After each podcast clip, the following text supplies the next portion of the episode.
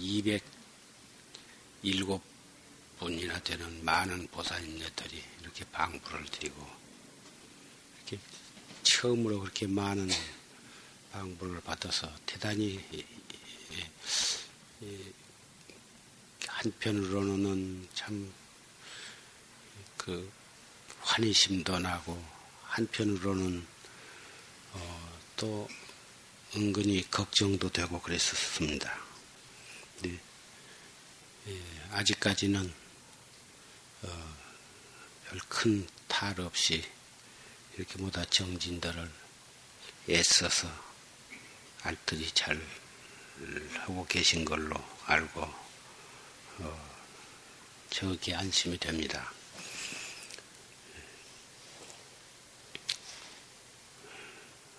가운데는 처음으로 오신 분도 60여 명이 되시고 또 연세가 많으신 분도 계시고 뭐다 그런데 항상 음, 걱정이 되고 항상 조심스러운 생각이 있습니다.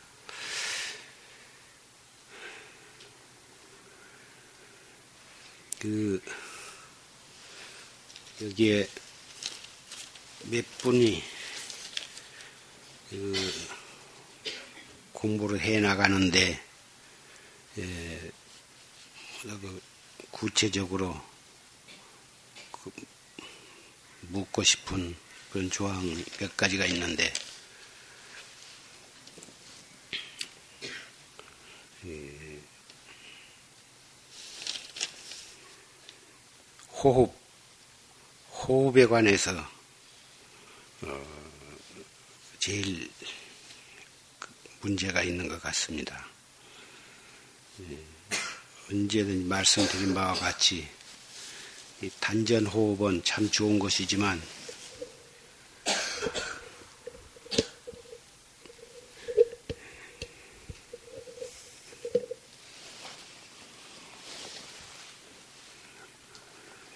처음부터 단전 호흡이 잘 되는 분도 있지만 어, 그 요령을 잘 몰라가지고 어, 잘 안 되는 분이 있을 것입니다. 그러나 가장 주의할 것은 절대로 무리하게 하시지 말 것입니다. 어, 잘안 되는 것을 억지로 무리하게 하는 데에서 부작용이 날 수도 있고 가슴이 답답할 수도 있고 영찰이 여러 가지 그러니까 절대로 무리하게 하시지 말고 조금씩 조금씩 예, 하되 예, 조금 어려운 힘들면은 또 쉬, 쉬었다가 다음에 조금 시도해보고 이제 이렇게 해서 차츰 차츰 익혀 들어가면 별 탈 없이 그 목적을 이룰 수가 있으리라고 생각이 됩니다.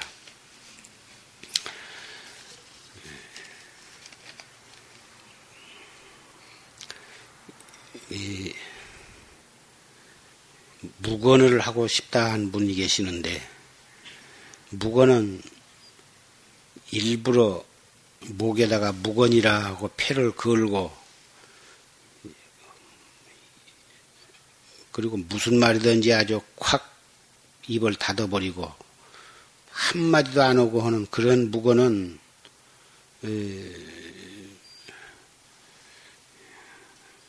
좀 어려울 것 같습니다. 나는 그런 무건을 한 10년 했는데 그런 무건보다는 꼭 필요할 때는 한마디 간단하게 한마디 해버리고 그리고는 딱 화두를 들고 정진을 하면 제절로 무건한 것이나 마찬가지로 형식적인 무건보다는 공부를 열심히 하다 보니까 별로 할 말이 없고 더군다나 해도 그만 안 해도 그만 한 말은 자연히 안 하게 되고 해서는 안 될 말은 더욱 안 하게 되고 그러니까 뭐 하루 하루 종일 해봤자 예 잘 모르겠습니다. 그런 정도 말 한마디 아니면 두 마디지 덜, 별로 안 하니까 그게 뭐 무건이나 마찬가지죠. 그렇게 그런 무건을 하시는 것을 저는 좋게 생각하고 그걸 구원하고 싶습니다. 되나게나 완전히 아주 무건을 하면 불편해서 어, 살 수가 없고 더군다나 이렇게 여러 보살님네들이 이렇게 모이신 가운데에서 그런 무건은 대단히 불편해서 오히려 이익보다는 에, 더 신경을 쓰게 되고 그러니까 그런 것은 별로 안 좋다고 생각을 하고. 이 처음 오신 분들을 위해서 그이 이 화두 삼선 공부하는 데 대해서 물론 졸심 법문도 여러 차례 항상 졸심께서도 설하시고 저도 법회 때마다 말씀을 드리기는 했지만 에, 처음 오신 분을 위해서 어,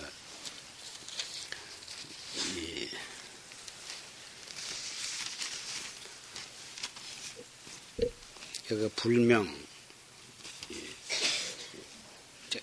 뭐다 보살님네 불명이 여기 있을 것입니다. 김만덕심이라든지 그러면 김만덕 최만덕심에게 보인다 보일 않는데 무엇을 보이냐? 원상을 딱 그려서 보여드리세요. 보여드리고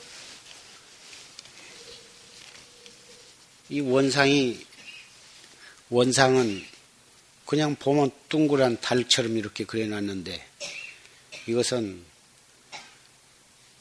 말로서 표현할 수 없는 설명할 수 없는 진리를 이렇게 원상으로 표현을 한 것입니다. 유일무러 차하니 한 물견이 여기에 있으니 한 물견이 여기에 있다.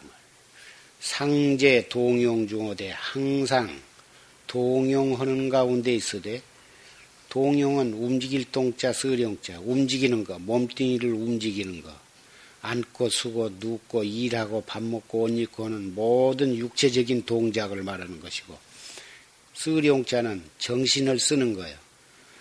지나 과거 일도 생각하고 현재 일도 생각하고 미래 일도 생각하고 좋은 일도 생각하고 나쁜 일도 생각하고 슬픈 일도 생각하고 기쁜 일도 생각하고 근심 걱정하고는 모든 정신 작용을 말하는 거예요. 그래서 육체적인 모든 동작과 정신적인 모든 작용 그, 그것을 동용이라 그러는데 그 동용하는 가운데 항상 그 한 물건이 있다고 말이에요.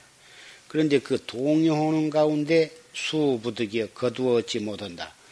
분명히 동요하는 가운데 그 한 물견이 소소영영하게 작용을 하고 있는데 그 동요하는 가운데 그것을 얻을 수가 없어. 눈으로 볼래야 볼 수도 없고 손으로 잡을래야 잡을 수도 없고 생각으로 아무리 알려고 해도 알 수가 없다 하고 말이야. 그것이 동요하는 가운데 얻을 수가 없으니 시, 신마오 이것이 무엇인고 그리고 불기 2530 몇 년 몇월 호서 문손 송담이다. 호서라고 하는 것은 충청도를 호서 지방이라 그러는데 망공 스님, 경어 스님이 그 충청도 정회사 수덕 어, 덕숭산 정회사에 계셔서 그 경어 스님의 어, 별호가 호서 화상이요. 서산 스님은 청어 휴정 스님인데 저 서산 묘양산에 서쪽에 있는 산 묘양산에 계셨다 해서 그 이름을 안 부르고 그냥 서산대사 이렇게 부르죠. 그와 마찬가지로 경어선사라든지 망공선사라든지 그렇게 그 이름을 부르지 않고 그냥 호서 지방에 계셨다 해서 호서 어, 화상이라 그래서 호서는 바로 망공 스님을 가리키는 건데 망공 스님의 문손이다. 그 문 중에 손자빨이가 된다, 빨이 된다 그 말이죠. 자 송단다 이렇게 된 것입니다. 그런데 참선하실 때 여기에 있는 글을 낱낱이 생각하고 그런 것이 아니고 앞부분은 이 무엇고 한 의심이 나게 하기 위해서 그 전제로 이러한 말이 필요한 것입니다.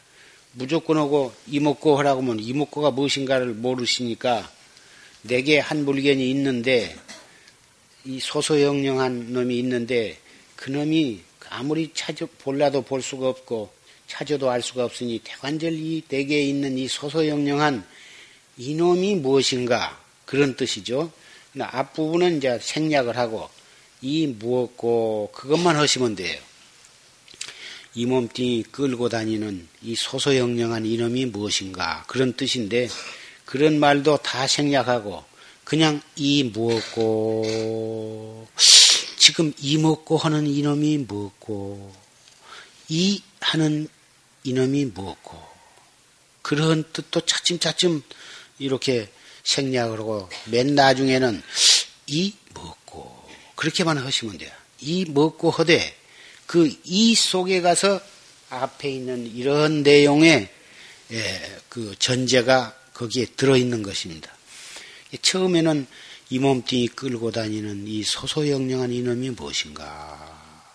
그렇게 한 번씩 처음에는 하시지만 나중에는 그런 말을 긴 소리를 안 하더라도 그냥 이 먹고 해도 그 속에 다 들어있으니까 간단하게 그렇게만 하시면 됩니다. 그런데 이, 이 참선을 하신 것은 어디까지나 그 화두에 대한 간절한 의심이 화두의 핵심이지만 그것을 잠깐 하고 마는 것이 아니고 한 달을 그렇게 하고 두 달을 그렇게 하고 석 달을 그렇게 하고 1년을 그렇게 하고 이태를 그렇게 하려 하니까 자연히 자세를 바르게 해야겠고 또, 그, 이, 또 호흡을 바르게 해야 그래야 이 화두 마음으로 생각하는 이 화두도 장애 없이 정말 그 순일 무잡하고 타성 일편된 그 의단이 동록에 하려면은 그 자세와 호흡이 꼭 필요한 것이고 대단히 중요하다. 예, 이렇게 말씀을 드린 것입니다. 앉는 법은 어, 뭐다 그 동안에 두 달 이상 뭐다 옆에 분들 하신 것도 보시고 그래서 잘 아시겠지만 어, 원래 부처님 당시에 부처님과 부처님 제자들은 온 가부좌를 하셨거든. 어, 오른 다리 발을 왼쪽 무릎 위에다 올리고 그 다음에 왼쪽 발은 오른쪽 무릎에다 이렇게 올려서 이렇게 해서 딱 짜고 이렇게 허리를 쭉 펴고서 그리고 오른손으로 이렇게 하면은 졸더라도 이거 탁 이렇게 꽈서 틀어놨으니까 뒤로 넘어지도 않고 밀어도 잡아, 앞이나 뒤로 넘어지지 않습니다. 제절로 몸이 바르게 되죠. 이런데 이, 어, 되시는 분도 있고 안 되시는 분도 어, 계실 것입니다만은 꼭 이렇게 해야만 되는 것은 아니고 한쪽 다리만 올려놓으면 이것을 반, 반가부자라 그래요.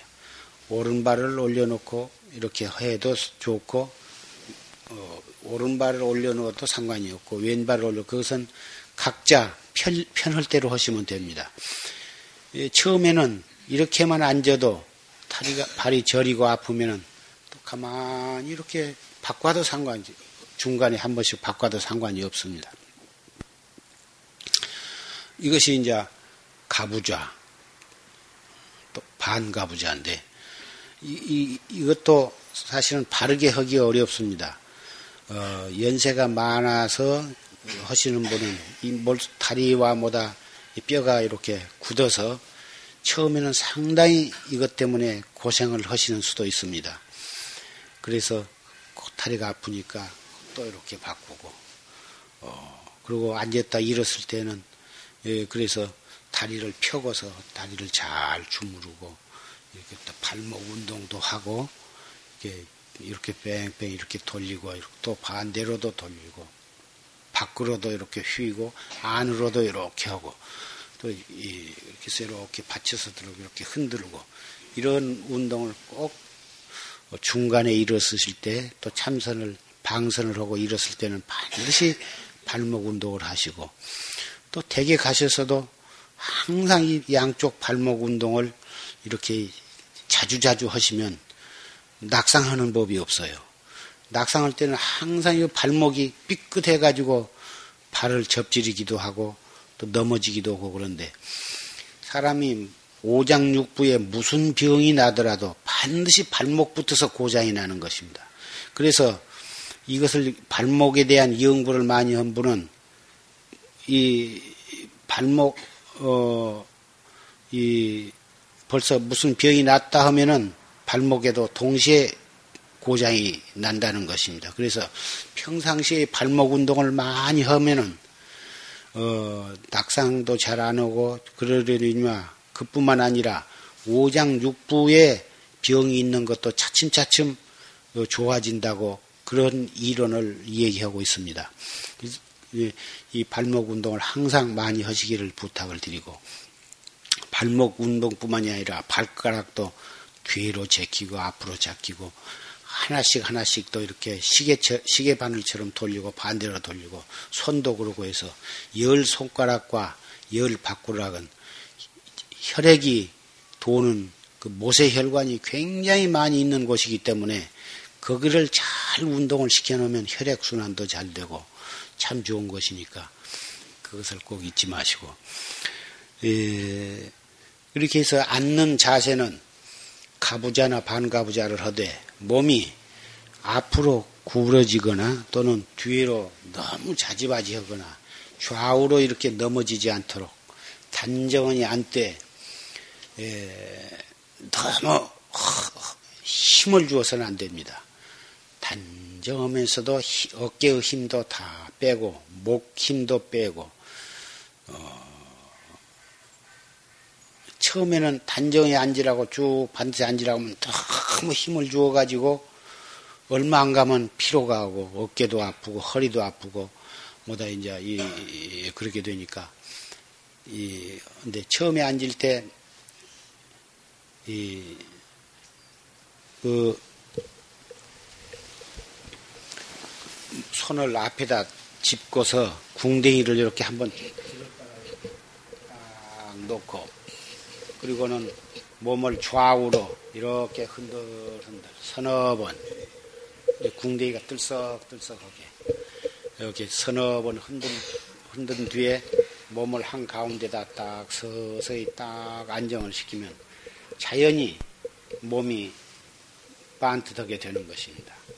그런 상태에서 어깨의 힘도 빼고 목의 힘 빼고 해서 이렇게 하고 그래서 이 입성 스님이 어 가끔 한 번씩 이렇게 쭉 뭐 그 바빠서 같이 정진하시기는 어렵겠지만은 또 가끔 한 번씩은 한번삑 둘러보고 자세가 비뚤어진 분은 잡아 바로 잡아 드리기도 하고 어, 본인은 모르거든. 본인은 이렇게 비뚤어져 있어도 본인은 자기 본인은 비뚤어진 줄 모르는 것이니까 자세를 가끔 한 번씩 삑 둘러보고 바로 잡아드리고 그렇게 하는 것은 참 좋은 일이라고 생각을 하고 이렇게 자세를 그렇게 바르게 했으면 어금니는 이는 지그시 이렇게 물어 너무 꽉 물어도 안 되고 이가 이렇게 떠 있어도 안 돼. 우아래 이가 가볍게 이렇게 닿을 정도로 지그시 이렇게 물고는 혀는 꼬부려서 입천장에다 갖다 대요. 혀가 보통 이렇게 놔, 놔져 갖고 있는데 그러면 꼬부려서 우, 저 입천장에다 갖다 대는 거예요. 잘 쓰시면 저 안에다 갖다 대요. 그러면은 혀 밑에 침근육이 있는데 침근육이 이렇게 떡 열리니까 침이 많이 나오는 거예요. 침이 많이 나오면 나온 쪽쪽 자꾸 자주 삼키지 마시고 입안이 가득 찰 때까지 기다렸다가 입에 가득 모이면 그때 가만히 삼키시는 거예요. 그 침을 모여가지고 또 삼키고, 삼키고 한 것도, 이, 건강에도 대단히 좋고, 또 이, 이것이 참선하는 데에도 참 좋은 약이 된다고, 그런, 그런, 그러니까, 그, 침을 잘 모여서 잘 삼키시도록. 그리고, 눈은, 어, 보통 처음에는 눈을 뜨고 하면은 자꾸 방바닥에 나 벼랑박에 무슨 있는 것이 자꾸 눈에 자꾸 걸려들어서 어, 안 보려고 해도 자꾸 보인다고 말이야. 사람 얼굴처럼 보이기도 하고 무슨 짐승처럼 보이기도 하고 그것이 자꾸 그것이 암만 안 보려고 해도 자꾸 보여. 예, 그래서 귀찮으니까 차라리 눈을 감고 하면은 그냥 조용해지니까 눈을 감고 하는 분도 어, 하는 것이 낫다고 그렇게 생각하는 분도 있고 또뭐 어떠한 책에는 눈을 반만큼만 뜨라고 이렇게 쓰여진 책도 있습니다. 그러나 눈을 가늘게 이렇게 뜨고 하다 보면 자기도 모르는 새에 딱 붙어갖고 그냥 스르르니 그렇지 않아도 20분, 30분 지나면은 딱 졸기가 쉬운데 더군다나 눈을 감고 오면은 처음부터서 아주 졸기 위해서 만단의 준비를 하는 것이 되니까 그냥 참선으로 오셔가지고 앉아서 조는 법만 익혀 갖고 가신다면 그건 대단히 억울한 일이 아닐 수가 없습니다. 그래서 눈을 뜨되 그렇다고 해서 너무 골패를 지른 것처럼 그 눈을 너무 부릅뜨고 그래서는 안 되고 평상으로 뜨신 게 좋습니다. 너무 가늘게 뜨지도 말고 더군다나 아주 감으면 못 쓰는 거고 너무 가늘게 뜨지도 말고 너무 뚝 부릅뜨지도 말고 평상으로 뜨되 앉은 자리에서 약 2m 지점 2m 지점이면 장판 두 장거리 정도 되는데 그런 정도가 본다면은 그 정도가 보일 정도로 그렇다고 해서 그 지점을 정해놓고 그걸 들여다보라는 것이 아니고 의식적으로는 아무것도 본 바가 없이 평상으로 딱 뜨고서 화두를 들면 나중에는 방바닥에 뭐 있는 게 별로 안 보이게 됩니다. 처음에는 안 보일 수가 없고 안 보려고 할수록 더 보이고 그러는데 오래 정진을 하면 이제 안 보이게 되죠. 예. 그래서 어, 앉는 자세가 바르고 또 몸, 몸이 바르고 또 어깨나 뭐다 목에 힘을 다 빼고 혀는 지그시 이렇게 맞닿도록 딱 하고 어, 혀는 위로 꼬부려서 저 입천장에다 갖다 대고 침은 입에 가득 모일 때까지 기다렸다가 조용하게 이렇게 삼키시고 어, 눈은 너무 뚝 부릅뜨거나 너무 가늘게 뜨려 하지 말고 평상으로 뜨고 어, 이런 것들이 대체적으로 자세를 바르게 하는 법입니다. 그 자세를 그렇게 바르게 한 다음에는 이제 호흡을 바르게 하는데 처음에는 준비 호흡을 한 다음에 무슨 운동이고 준비 호 준비를 뭐 준비 운동을 하고 어, 본 운동을 해야지 준비 운동이 없이 바로 들어가면 안 됩니다. 준비 운동을 잘 해야만 되는 것입니다. 준비 운동을 어떻게 하느냐 하면은 예,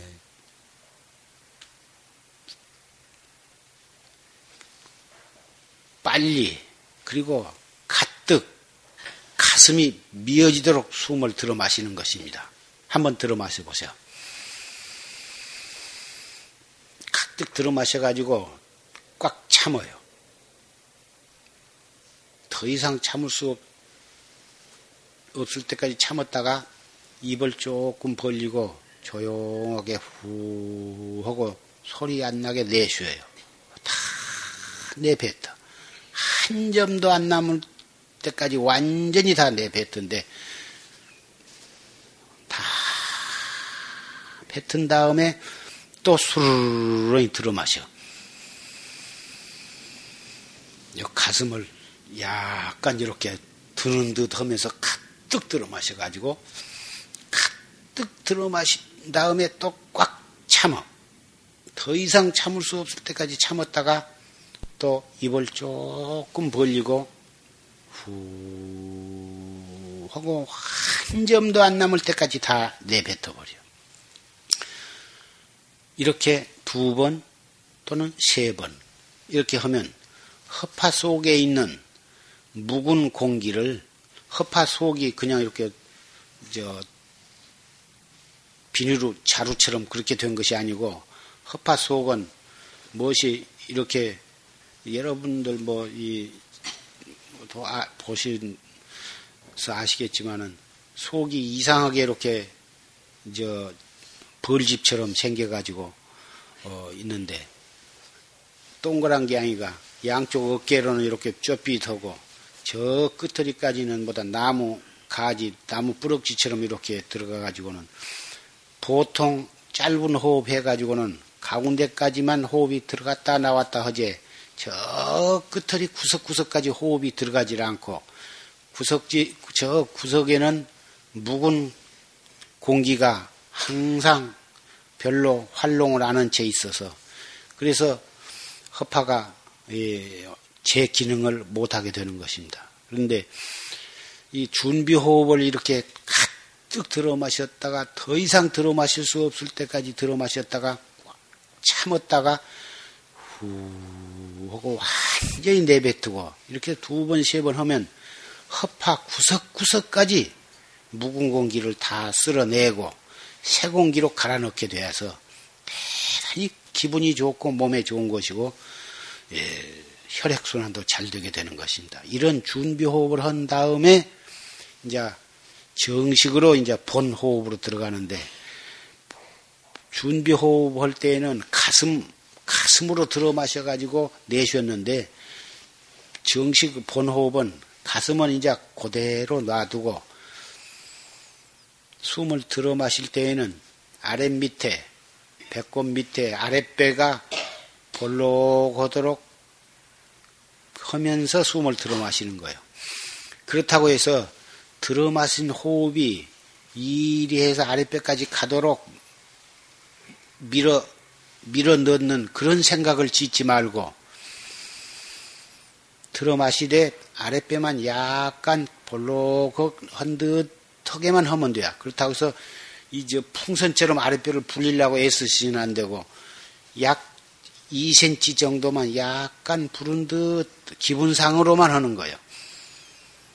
들어 마심에 따라서 아랫배가 차츰차츰 차츰차츰 이렇게 조금 볼, 불어나도록 그렇다고 해서 호흡이 끝까지 가는 것은 절대로 아닙니다.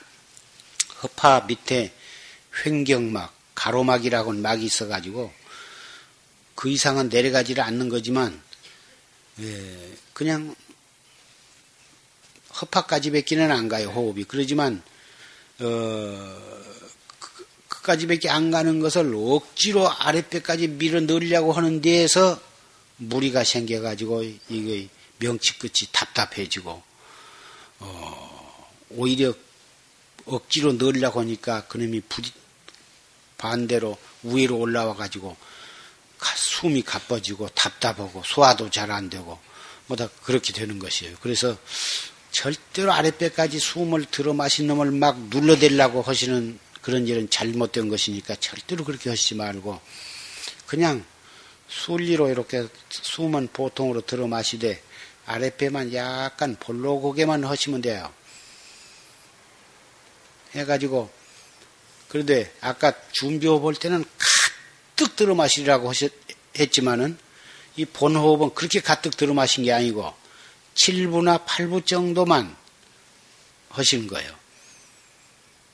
해가지고 잠깐 머물렀다가 내쉬르되 준비 호흡 할 때는 완전히 하나도 없을도록 아주 이 그렇게 내쉬지만 본 호흡은 그렇게 하는 게 아니고 그것도 약 8부나 7부 정도만 내쉬는 거예요. 그러니까 아주 호흡하기가 수월하죠.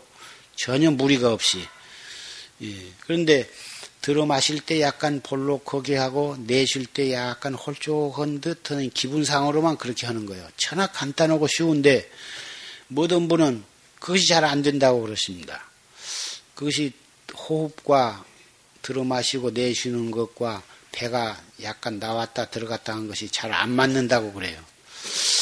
그래서 그 그런데 정 그것이 잘 안 맞으면 어, 그 반대로 하셔도 괜찮아요.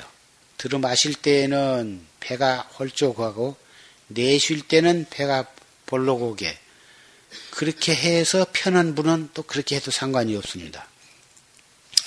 그런데 처음에는 잘 되다가 나중에 잘 안 된다고 하시거든. 그런 분은 그 반대로 해도 상관이 없어요. 들어 마실 때 배가 홀쭉하고 숨을 내쉴 때 배가 볼록하도록 그 반대로 해보시면 답답한 것이 풀리는 수도 있습니다. 이게 어떤 책에 보면 남자는 들어 마실 때 배가 볼록하게 하고 내쉴 때 홀쭉하게 하고 또 부인은 그 반대로 들어 마실 때 홀쭉하게 하고 내쉴 때 부르게 하는 것이 그것이 체질상 맞다고 쓰여 있는 책도 내가 봤습니다. 그래서 어, 이것이 어느 것이 옳고 어느 것이 그르다 딱 이렇게 말하기는 어렵고 두 가지가 다 어, 자기 체질에 맞도록 하신 것이 괜찮다고 나는 생각을 합니다. 그래서 이 그리고 어, 방선을 하고 일었을 때에는 갑자기 불끈 일어서지를 말고 어, 몸을 좌우로 이렇게 들썩들썩 서너 번 하시고 팔도 좀 뻗고 발목도 이렇게 돌리고 또 무릎에서 이렇게도 돌리고 이렇게 해서 발목 운동을 한 다음에 이렇게 해서 이 두 무릎을 세우고 이렇게 해서 손을 땅바닥에다 이렇게 디디고서 가만히 이렇게 일어서시도록. 이 1시간 50분가량 이렇게 조용히 앉아 계시다가 갑자기 불끈 일어나는 것은 그것은 지혜롭지 못한 것이죠. 혹 다리가 저릴 수도 있고 또 갑자기 일어서다가 또 어찔할 수도 있고 그런 것이니까 항상 앉았다가 일었을 때에는 조용하게 일어서신 것이 좋습니다.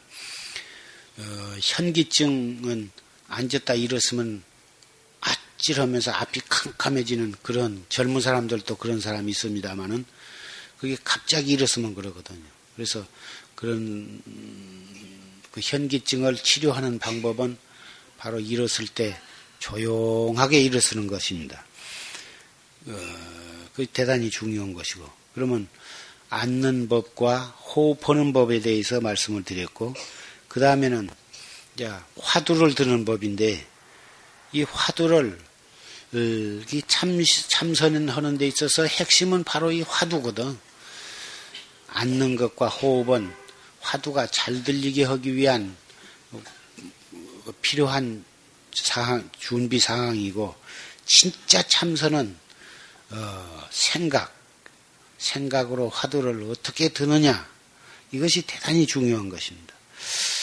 예, 화두는 문헌상에 오른 것, 오른 화두가 1700공안이라 하고, 어, 근데 문헌에 오르지 않는 화두는 수없이 많은 것이고, 어, 그런데 이 자기가 책에서 보든지 자기 나름대로 뭐 화두를 정해 갖고 어, 하나를 한 문제를 갖다가 어, 참고하고 그런 분도 있습니다만은 그러기보다는 어, 자기가 믿는 어, 선지식한테 화두를 정식으로 딱 타가지고 그 화두를 잘 되건 안 되건 그 화두 하나만을 가지고 해 나가야 하는데 잘 안 된다고 화두를 찾고 바꾸고 여기 이 스님한테 탔는데 안 되니까 저 스님한테 가서 또 타고 그것도 잘 안다니까 또 저 다른 스님한테 타고 있어 화두를 두 개, 세 개 해가지고 하는데 화두를 바꿔 바꿔가지고 해보니까 그 전에 들었던 화두가 들린다고 말이요. 그러니 차라리 이제는 그 전에 것을 허리라 해가지고 부서너기를 가지고 양손에 뭐 떡을 들고 이놈도 한번 비워묻고 저놈도 한번 비워묻고 하듯이 화두를 두서너 기를 가지고 이런 것쪽 가지고 조금 해보다 저놈 갖고 해보다가 이래 가지고서는 참 그, 그 공부는 잘 되기가 어려운 것입니다. 우물을 파는데 조금 파보다가 안 되니까 저 가서 또 끌적끌적. 거기도 한 몇 자 파봐도 안 되니까 저 가서 끌적끌적. 몇 구덩이를 파고 돌아다니는 것처럼 그 사람은 좋은 우물을 파기가 파는 것 틀린 것입니다.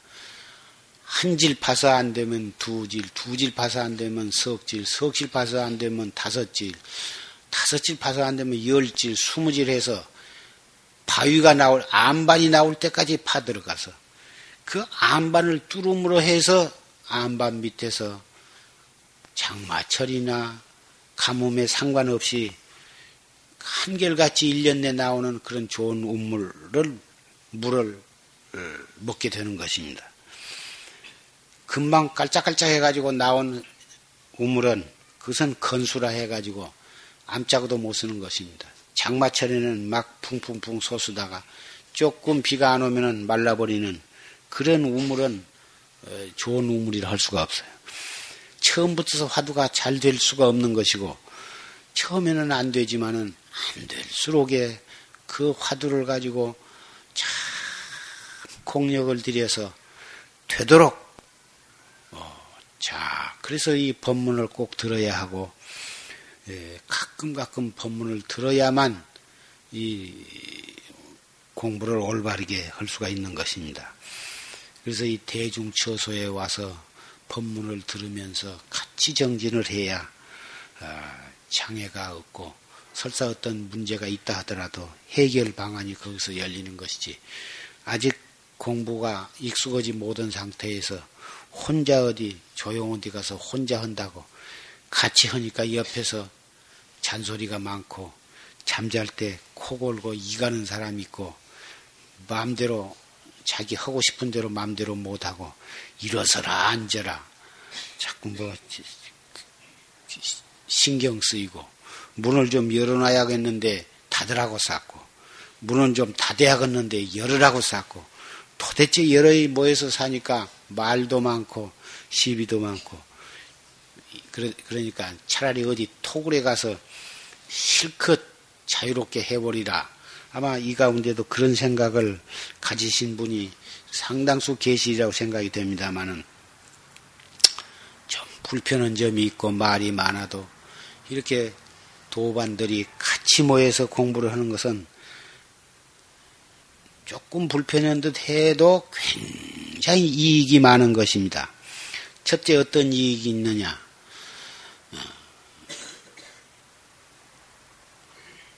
해태심을 낼 수가 없어.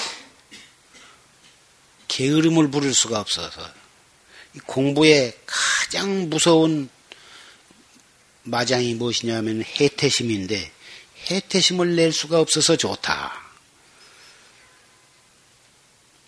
둘째는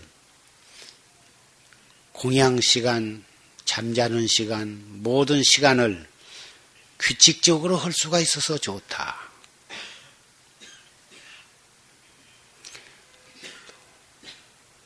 또 혼자 가서 있으면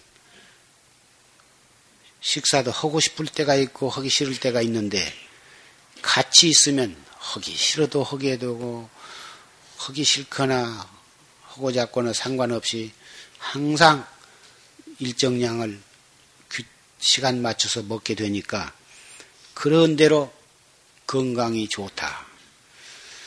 예, 이러한 어, 것들은 어,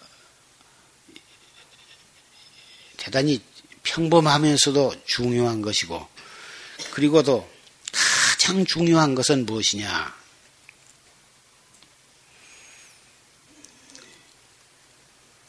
아상, 아만 이런 것을 꺾고 하, 하심을 할 수가 있어서 그래서 이 대중 생활이 참 좋은 것입니다. 이 대중에서는 아상이라든지 아만이라든지 아집 이런 것을 가지고는 살 수가 없습니다. 여러분들도 댁에 돌아가시면 집안의 어른으로 말씀 한마디 하면은 모두가 다 꼼짝을 못하고 무엇이든지 명령을 내리실 수가 있으시겠지만 여기서는 그런 것이 통하지를 않거든. 속담에 양반 못된 것이 장바닥에 가서 큰 소리 치고 개 못된 것이 들에 가서 짖는다고 그런 속담이 있는데 이런 대중처소에 와서 큰 소리 치고 자기 고집을 내세우고 하면 금방 아무도 받아주지 않고 아주 전호인 아주 성질 못 되었다고 낙인이나 찍히지 소용이 없거든요. 그러니 여기서는 할 말도 잘 못 하시게 되고 또 자기 고집도 부릴 수도 없고 그러니까 참 늑발에 된서방 된서방 만난다고 대단히 참 속상한 때도 있으실 것이고 그러시겠지만 그렇게 해서 자기의 마음을 다스리게 된 것입니다. 그래서 남편 영감님도 자기를 못 이기고 자기가 영감님을 콱 누르고 사시던 분도 여기 와서는 안 되거든. 여기 와서는 다 대중 법도에 따라야 하고 참 손주빨이 되는 입승 스님한테도 꼼짝을 못하고 이렇게 되고 옆에 도반들한테도 감히 그 고집을 부릴 수가 없고 그러니 그것이 바로 우리 업장을 소멸 하는데 결정적인 역할을 하게 되는 거고 아만을 도에 들어가는 가장 최초의 1단계가 무엇이냐면은 아상을 꺾는 것이거든. 아상을 꺾음으로써 도에 들어가는 것이에요. 그래서 금강경에 그 아상, 인상, 중생상, 수자상 그 아상을 첫째 딱 누누이 말씀을 하시고 그놈을 꺾어야 도의 일보에 들어가기 때문에 그런 거예요. 내로라 한 아상, 내가 잘났다 하는 생각, 내가 옳다 하는 생각, 내가 좋은 일을 무엇을 잘해도 내가 잘한다 하는 생각, 내가 어떤 보시를 하거나 시주를 하고도 내가 이런 시주를 했다 하는 생각. 그런 생각이 남아 있으면 그게 안 되거든.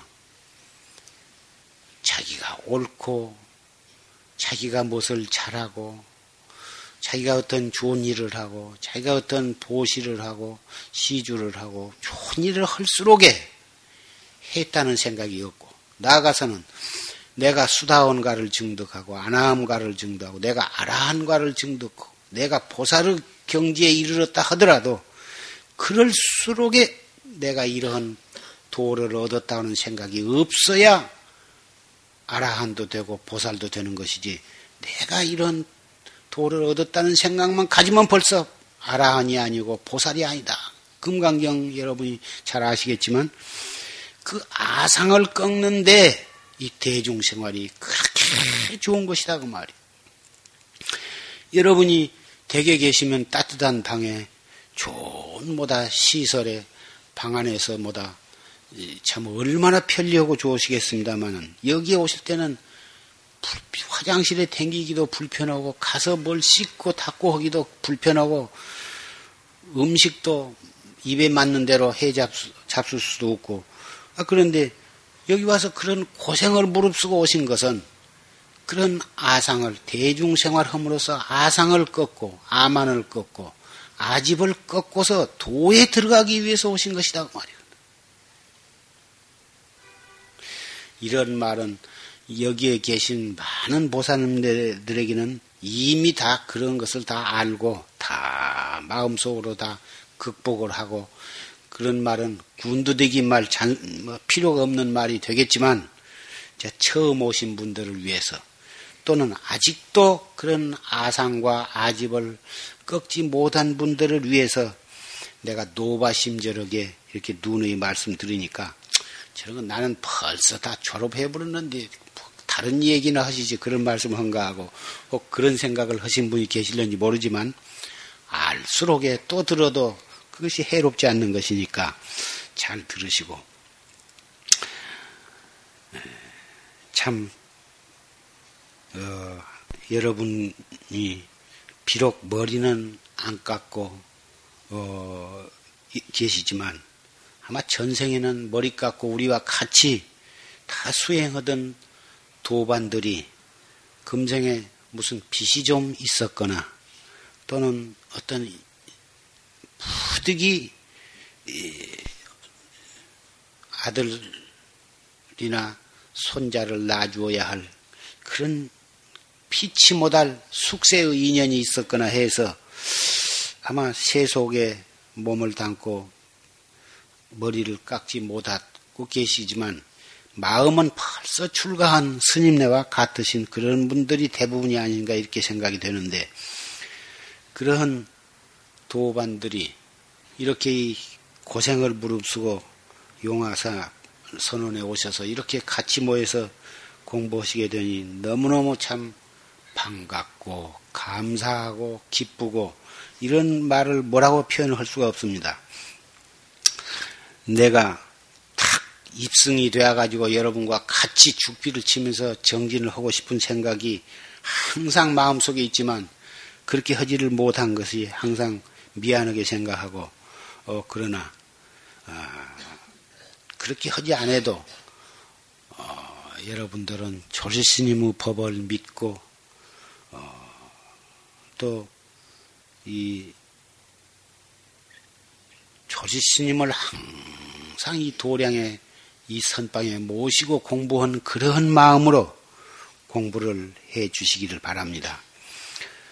비록 조지심을 열반을 하셨어도 살아 현시 현재 살아계신 거나 마찬가지로 우리는 그 법문을 녹음을 통해서 그 육성을 법문을 들, 들을 수가 있어서 참 다행이고 어,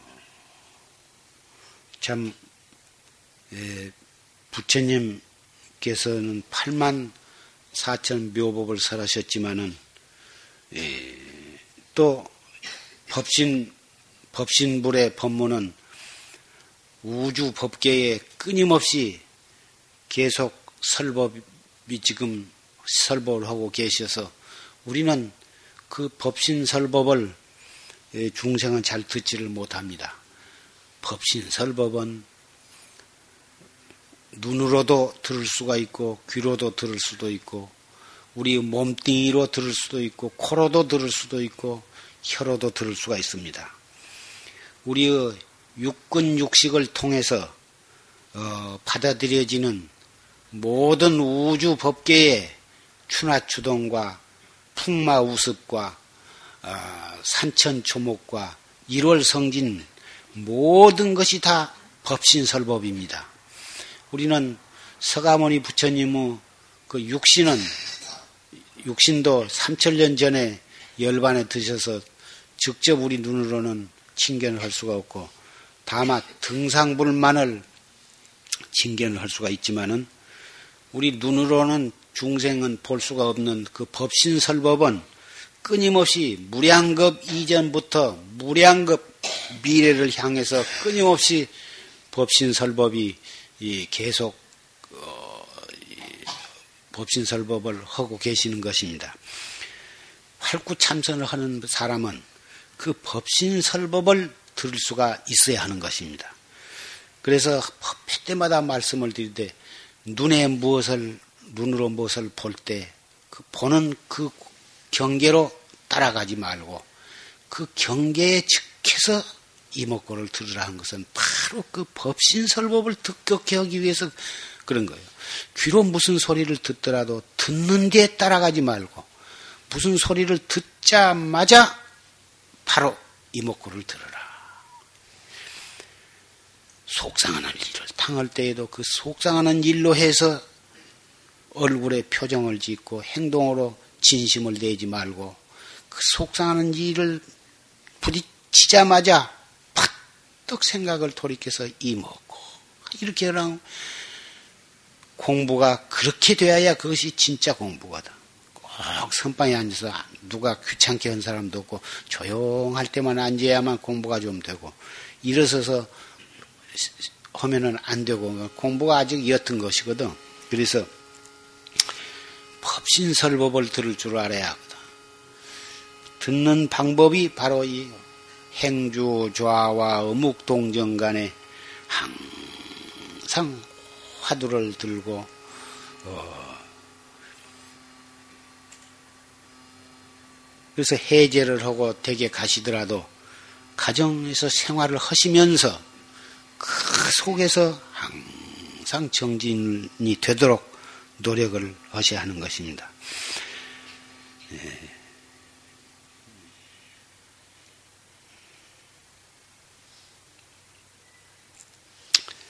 그렇게 해서 자세를 바르게 하고 호흡을 바르게 하고 화두를 드는데 숨을 들어 마셨다가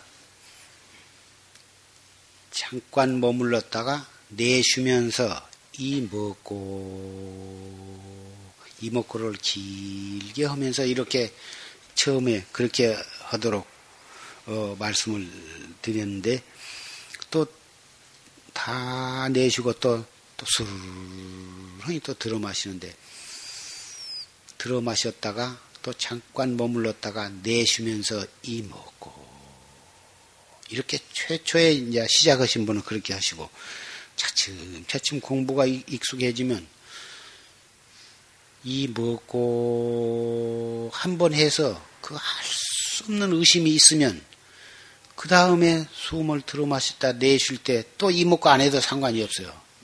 그 이먹고 알수 없는 화두가 있으면 그 할 수 없는 의심을 딱 관하면 관하고 관하면 되는 거예요.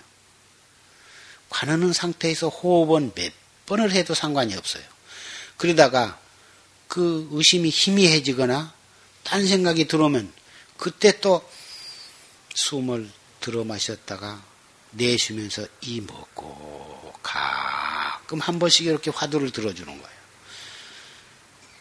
들었던 화두가 있으면은 자꾸 안 들어도 덮치기로 자꾸 이 먹고 이 먹고 자꾸 그럴 필요가 없는 거예요.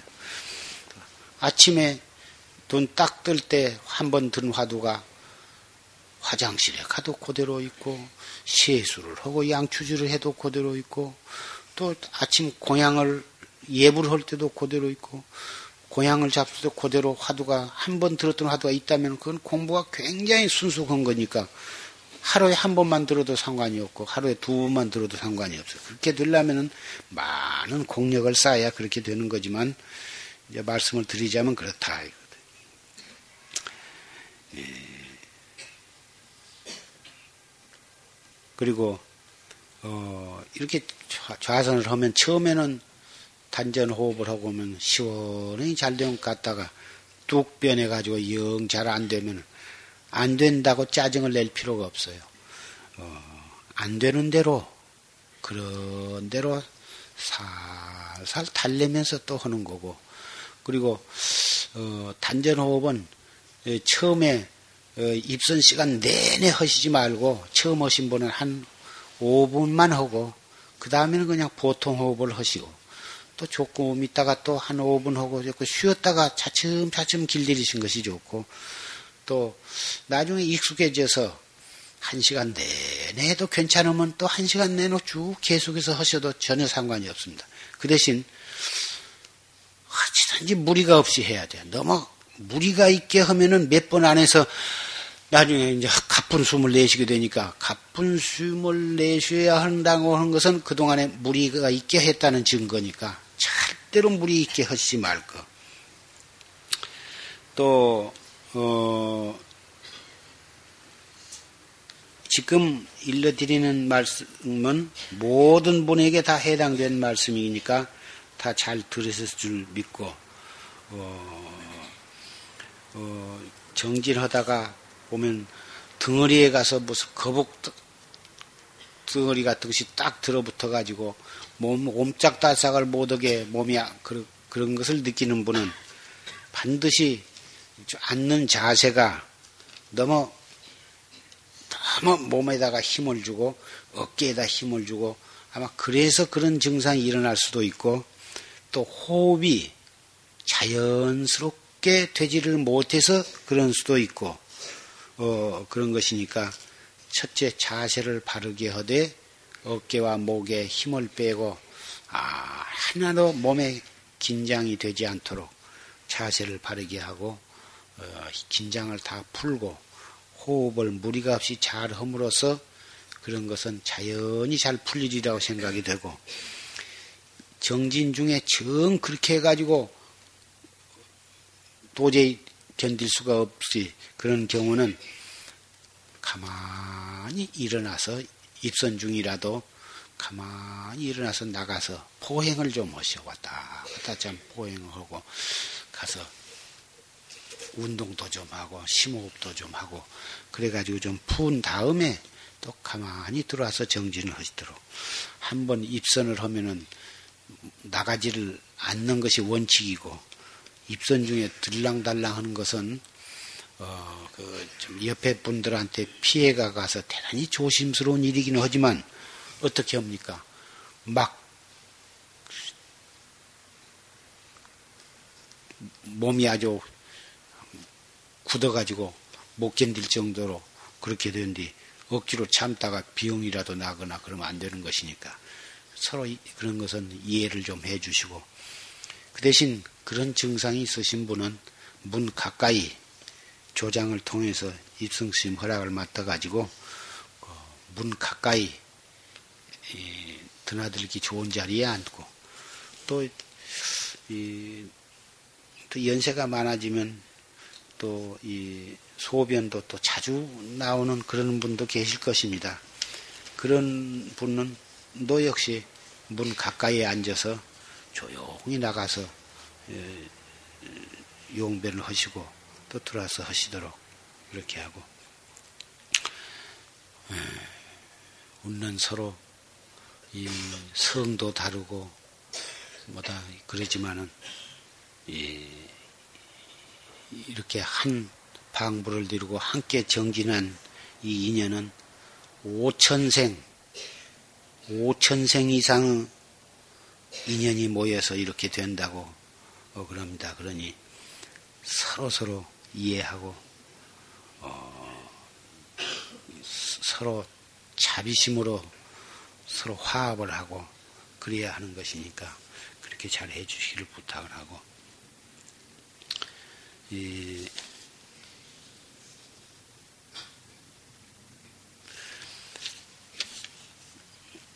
처음에 오신 분은 바루고양을 하시는데 그 바루를 씻은 물을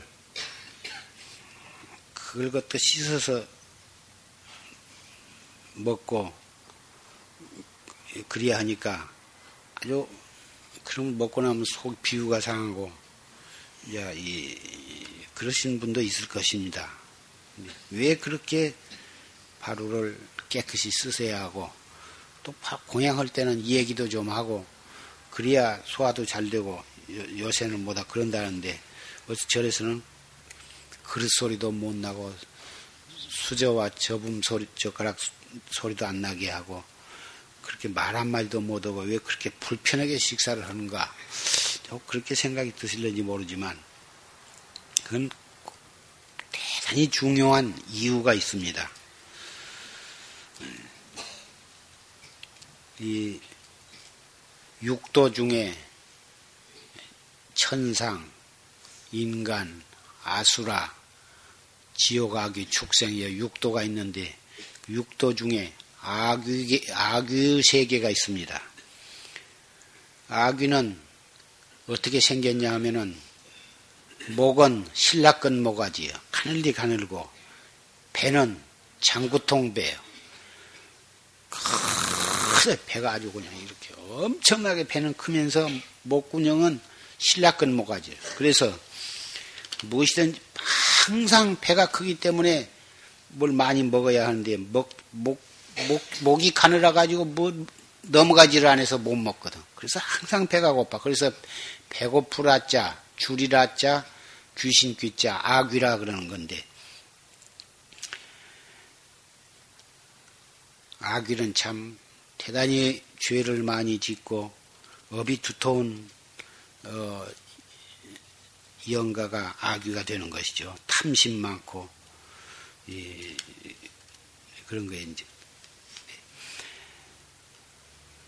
그 아귀는 무엇을 먹고 사느냐 하면은 이 도닦는 스님네나 보사님네들이 바루를 씻고 바루 씻은 물, 그걸 천수물이라 그러죠. 그 바루 씻은 물을 왜 그걸 천수물이라 하냐 하면은 천수심경, 천수 나무라 다나다라. 지금 여기는 그걸 안 붙였는데 천수를 나무라 다나다를 범서로 써가지고 여기도 하나 구해서 붙이면 좋아. 저 조계사 앞에 불구상에 가면 천수를 갖다가 범서로 해서 이렇게 동글동글 해서 이렇게 써놓은 것이 있어. 그걸 천장에다 딱 붙여놓으면 바로 고향할 때 바로 물을 천수물을 딱 떠다 놓으면 그 물에 그 천수가 비치거든. 비친 그 물로 바루를 씻어서 그 물을 갖다가 밖에다가 천수물 버린 대로 해놨지. 응. 그 아무데나 찍 들어버리면 안 되는 거야. 딱 자갈로 잘 깊이 파고 자갈을 묻어서 거기다가 붓대 아무리 깨끗이 받는다 해도 여러 대중물을 다 받고 나면 나중에 그래도 조금 찌끄레기가 있으니까 그 말강 몸만을 세 번으로 넣어놔서 이렇게 딱 붓고 나머지 찌끄레기는 딴 데다 부어야 하는 거예요. 그 바로 씻은 몸만을 먹어요. 그래도 맹물은 먹으나 마나 하고 또 맹물은 먹어봤자 딱 끓여갖고 오히려 물 목말라서 목마르고 배고파서 보통 물도 먹으면 안 넘어가요. 그것도 죄가 많아가지고 맹물도 못 먹고 도 닦는 분들의 바로 쓰신 물을 그럼 천수의 그림자를 받은 그, 그것 뺏기는 안 넘어가. 그래서 그 다음 끈이에 그때를 기다려서 그놈을 먹기 위해서 문 밖에 수 없는 우주 법계와 아귀들이 와서 기다리고 있는 거예요. 그런데 방 안에서 조용 하게 숟가락 젓가락 소리도 안 나고 바리때 부딪힌 소리도 안 나고 먹는 그 먹는 소리도 안 나야지 그 아귀들이 괜찮지.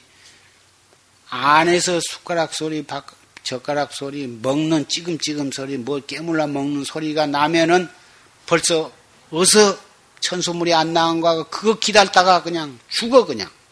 목이 타 죽어. 훌떡훌떡 뛰다가 그냥 천수물 나오기 전에 죽는다고 죽자마자 또 태어나거든 그러기 때문에 바로고양은 조용히 해야 하고 그런데 천수물을 먹다가 찌끄레기가 눈곱만한 찌끄레기만 있어도 그놈이 걸리면은 또 목이 타서 죽는 거야. 그러니까 거기서 애당초에 여기서 더러운 물은 받으면 안 되는 거예요. 요리 받으러 갔다가 바로 물이 더러우면 안 받아야 하는 거예요. 그놈 받으면은 그놈을 갖다가 그러면 악귀라는 귀신들이 누구냐 하면은 우리의 조상들이거든. 우리의 선망부모예요. 다른 사람이 아니에요. 우리의 조상들이 본의 아니게 알게 모르게 지은 죄로 악귀가 되어갖고 있는 것이다 그 말이에요. 우리는 그런 우리의 선망부모를 천도하기 위해서 제도하기 위해서 도를 닦는데 우리가 그런 도력과 법력이 생기기도 전에 우리가 실수해가지고 금을 좀 받아 먹으려고 여기 와서 내고 있는데 아 그 천소물이 더러운 천소물을 갖다 주어가지고 천독헌영은 목이 맥혀서 죽게 해서야 되겠느냐 이거든. 그래서 조용하게 고향을 해야 하고 천수물은 깨끗이 받아야 하고 어 그래서 접대 선덕 스님한테 이 바로 고향은 습의를 교육을 받았다고 하니까 내가 구체적으로 이 얘기는 할 것은 없고 이 그렇게 주의를 하고 어, 또? 음, 음, 그리고 그 불안약 불천님 경전에는 불안약이라고 되어 있는데 그것이 썩을 뿌자 문드러질 난자 썩은 문드러졌다 한 것은 더럽고 다 버리는 쓰레기 같은 버리는 것이라는 뜻이죠.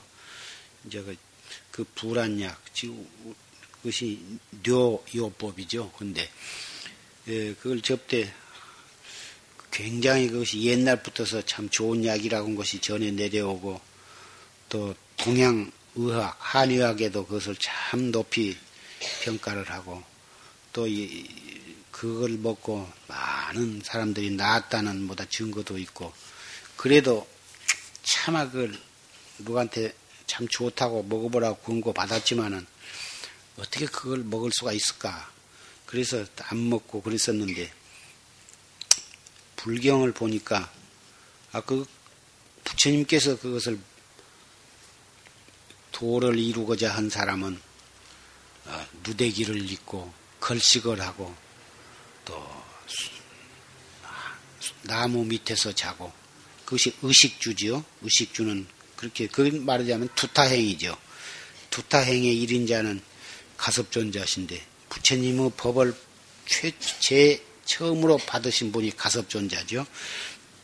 가섭존자는 일생 동안을 투타행을 하신 분인데 의식주는 그렇게 하고 몸에 병이 나면은 자기 오줌을 자기 오줌이나 도반의 오줌을 받아서 먹도록 그렇게 말씀을 하셨는데 그 오줌이 그것을 보고서 야 이거 오줌이란 게 참 대단히 좋은 약이로구나. 구전으로 듣고 또 그냥 그 일반 서적에서는 봤지만은 부처님 경전에서는 그 전에는 내가 별로 못 보다가 근자에 그것을 보고서 참 오줌이라는 게 바로 이 수행인이 먹어야 할 참 좋은 약이로구나.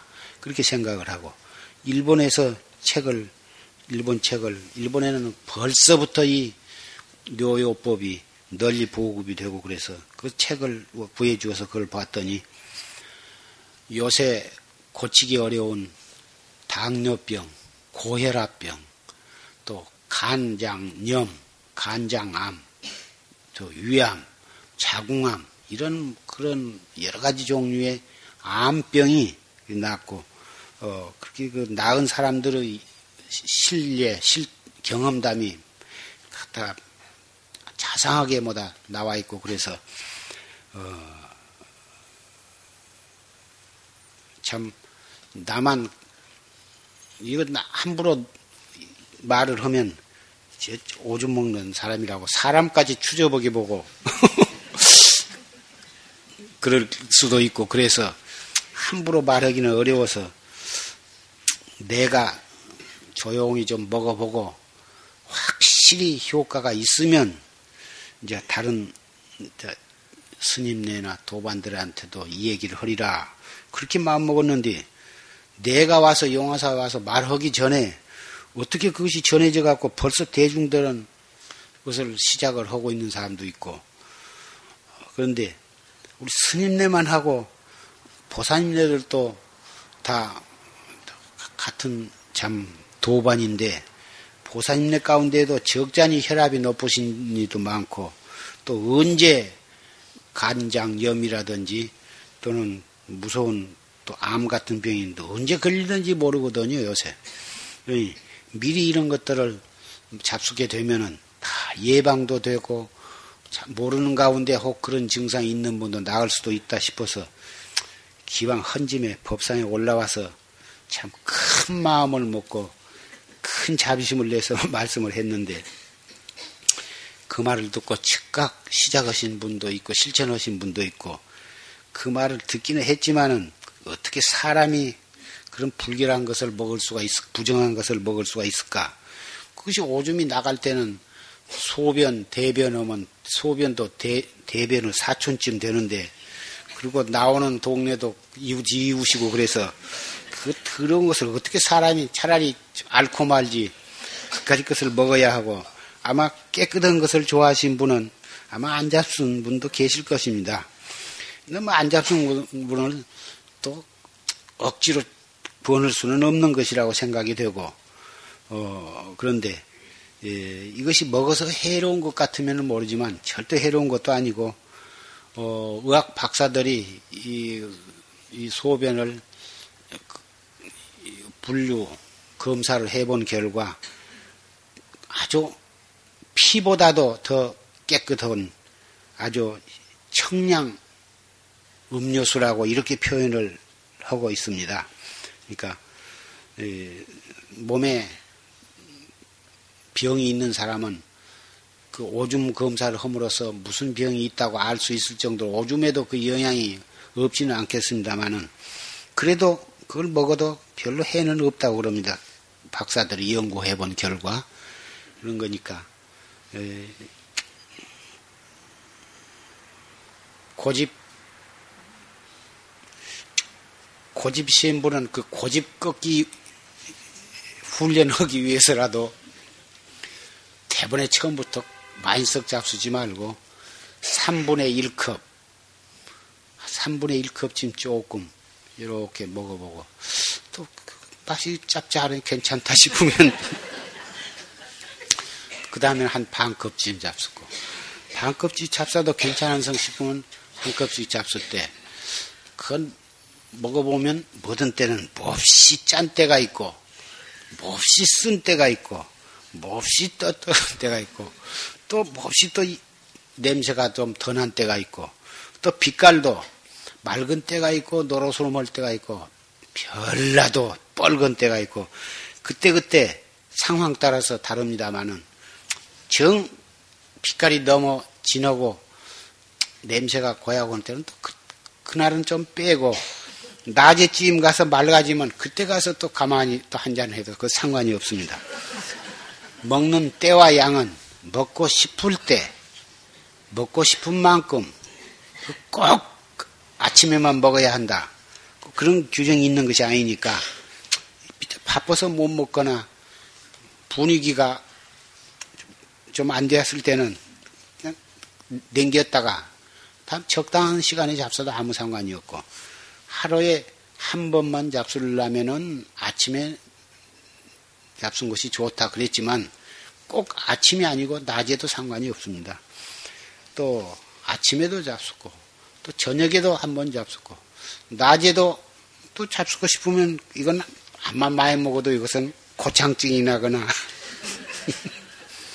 뭐 부작용이 있는 것이 아니니까 다른 것은 하면 안 좋지만은 이건 조금 먹고 먹고 싶어서 먹는 것은 좀 많이 먹어도 상관이 없어요.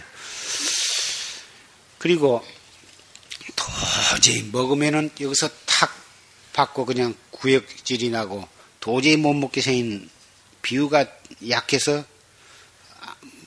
안 받으신 분은 그건 억지로 잡술로 하지 말고 얼굴에 무엇이 나거나 그러면 살살 여기다 조금씩 발라보셔. 그럼 피부가 거칠은 것도 피부가 매끈매끈해지거든. 버짐도 낫고 뭐더 이런 데 부드라 뽀드라치도 낫고 나으니까 살살 이렇게 가까이 멀찌감치 바르다가 살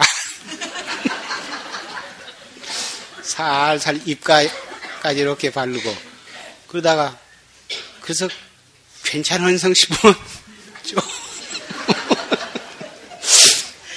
조금 한 모금 먹어보고 두 모금 먹어보고 해서 그렇게 익혀 놓으면 노래에 첫째 무서운 것이 혈압이 무서운데 혈압 걱정하실 것이 없고 또 당뇨 같은 것이 무서운데 당뇨 걱정할 것이 없고 노래 암 같은 거 그런 것이 또 무서운데 그런 것도 걱정할 것이 없고 그리고 제일 무서운 것은 돌아가실 때 여러 날, 그, 여러 달 누워서 고생하시다 돌아가실까? 누구를 막론하고 그것이 제일 걱정이거든. 돌아가실 때 오래 앓지 않고 편안하게 돌아가시는 이 묘요법을 하신 분은 길어야 사흘이라고 합니다. 사흘 동안 앓다가 가고 거의 앓지 않고 조용 정확하게 편안하게 가신 것이 뇌요법을 한 사람의 특징이라 그럽니다.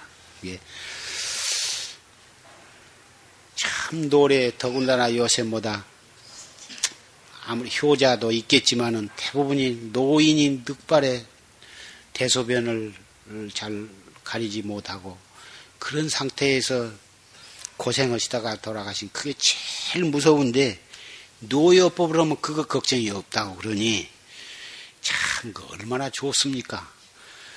예, 그러니까 안심하고 어, 서서히 익혀서 그렇게 하시고 그래서 확실히 좋으시면 아들, 며느리, 손자, 손녀한테도 그 얼굴에 터덕터덕 난 것도 바르고 먹고 그러면 그런 것도 좋고 집안의 애들한테도 여러 가지가 좋고 그러니까 첫째 여러분들이 해 보시고 확실히 좋으면 책도 사다 주고 읽어봐라. 내가 해본 이렇게 좋다 해서 이렇게 하면 참 이 공해가 심한 음식에도 그 농약을 모다 써서 채소고 쌀까지도 모다 그 농약 그 약 독약이 들어 있고 공기 중에도 오염이 되어 가지고 그렇고 물도 마음대로 못 마시고 하니 항상 이런 것들을 이겨낼 수 있는 저항력을 길러는데 이것이 최고라고 그러니 약은 이것밖에 없거든. 이것만 먹으면 다른 약 다 끊어버려도 상관이 없거든. 날마다 혈압약을 먹지 않고서는 못 베기는 분이 이건 먹으면서 혈압약 끊어도 혈압이 정상화되었다고는 보고를 근자에 들었어요. 그러니까 그리고 아무리 그래도 나는 오기로라도 안 먹어야겠다. 그런 생각은 하시지 말고 먹는 사람 냄새 난다고 싫어하고 그러지 말고 이 그냥 먹도록 그렇게 하시고 그 대신 주의하실 것은 먹고 나서는 입을 헹궈요. 헹구는 것이 좋아요. 혼자 사신다면 먹고 마지막 한 모금은 입에다 딱 물고 한 30분씩 있다가 그리고 폐하트면 입념, 입념이 골문 거, 입념이 치주염이 있어가지고 그런 것이 나아요. 그런데 그래서 일본 책을 보니까 아침에 출근할 때 입에다 머금고 직장에까지 갈 때까지 딱 먹고 가서 직장에 가자마자 화장실에 가서 그놈을 버리고 이월 헹구고 가서 사물을 본다. 그러니까 그렇게 입안이 개운해. 아마 해보시면 알겠지만 입안에다 한 10분 정도만 있다가 배아트고 나면 그 입안이 양추질하고 인단이나 한 개 먹은 것처럼 그렇게 입안이 개운해요.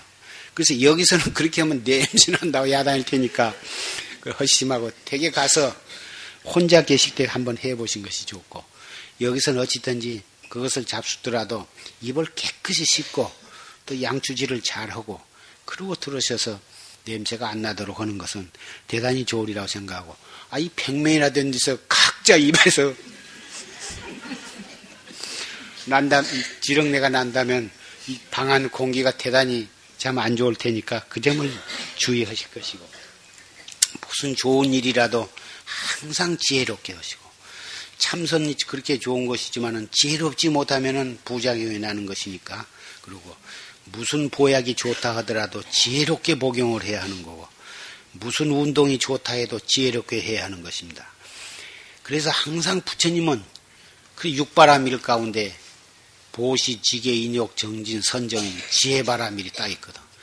지혜롭게 보시도 해야 하고, 지혜롭게 계율도 지켜야 하고, 지혜롭게 인욕도 해야지. 어리석게 하면은 아무리 좋은 일도 못 쓰는 거예요.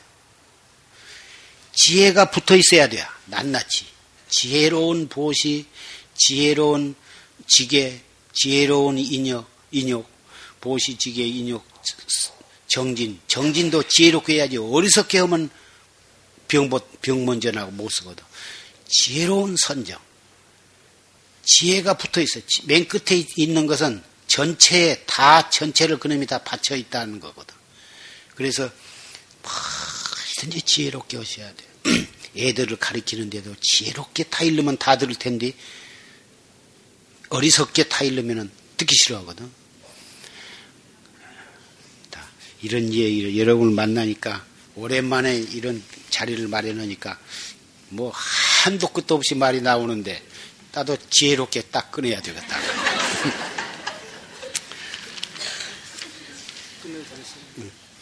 그러면 이상으로 맞고 마치고 남은 이제 한 달 못 남았는데 에, 남은 시간을 남은 동안을 지혜롭게 잘 정지를 해서 예, 해 주시기를 부탁을 드립니다.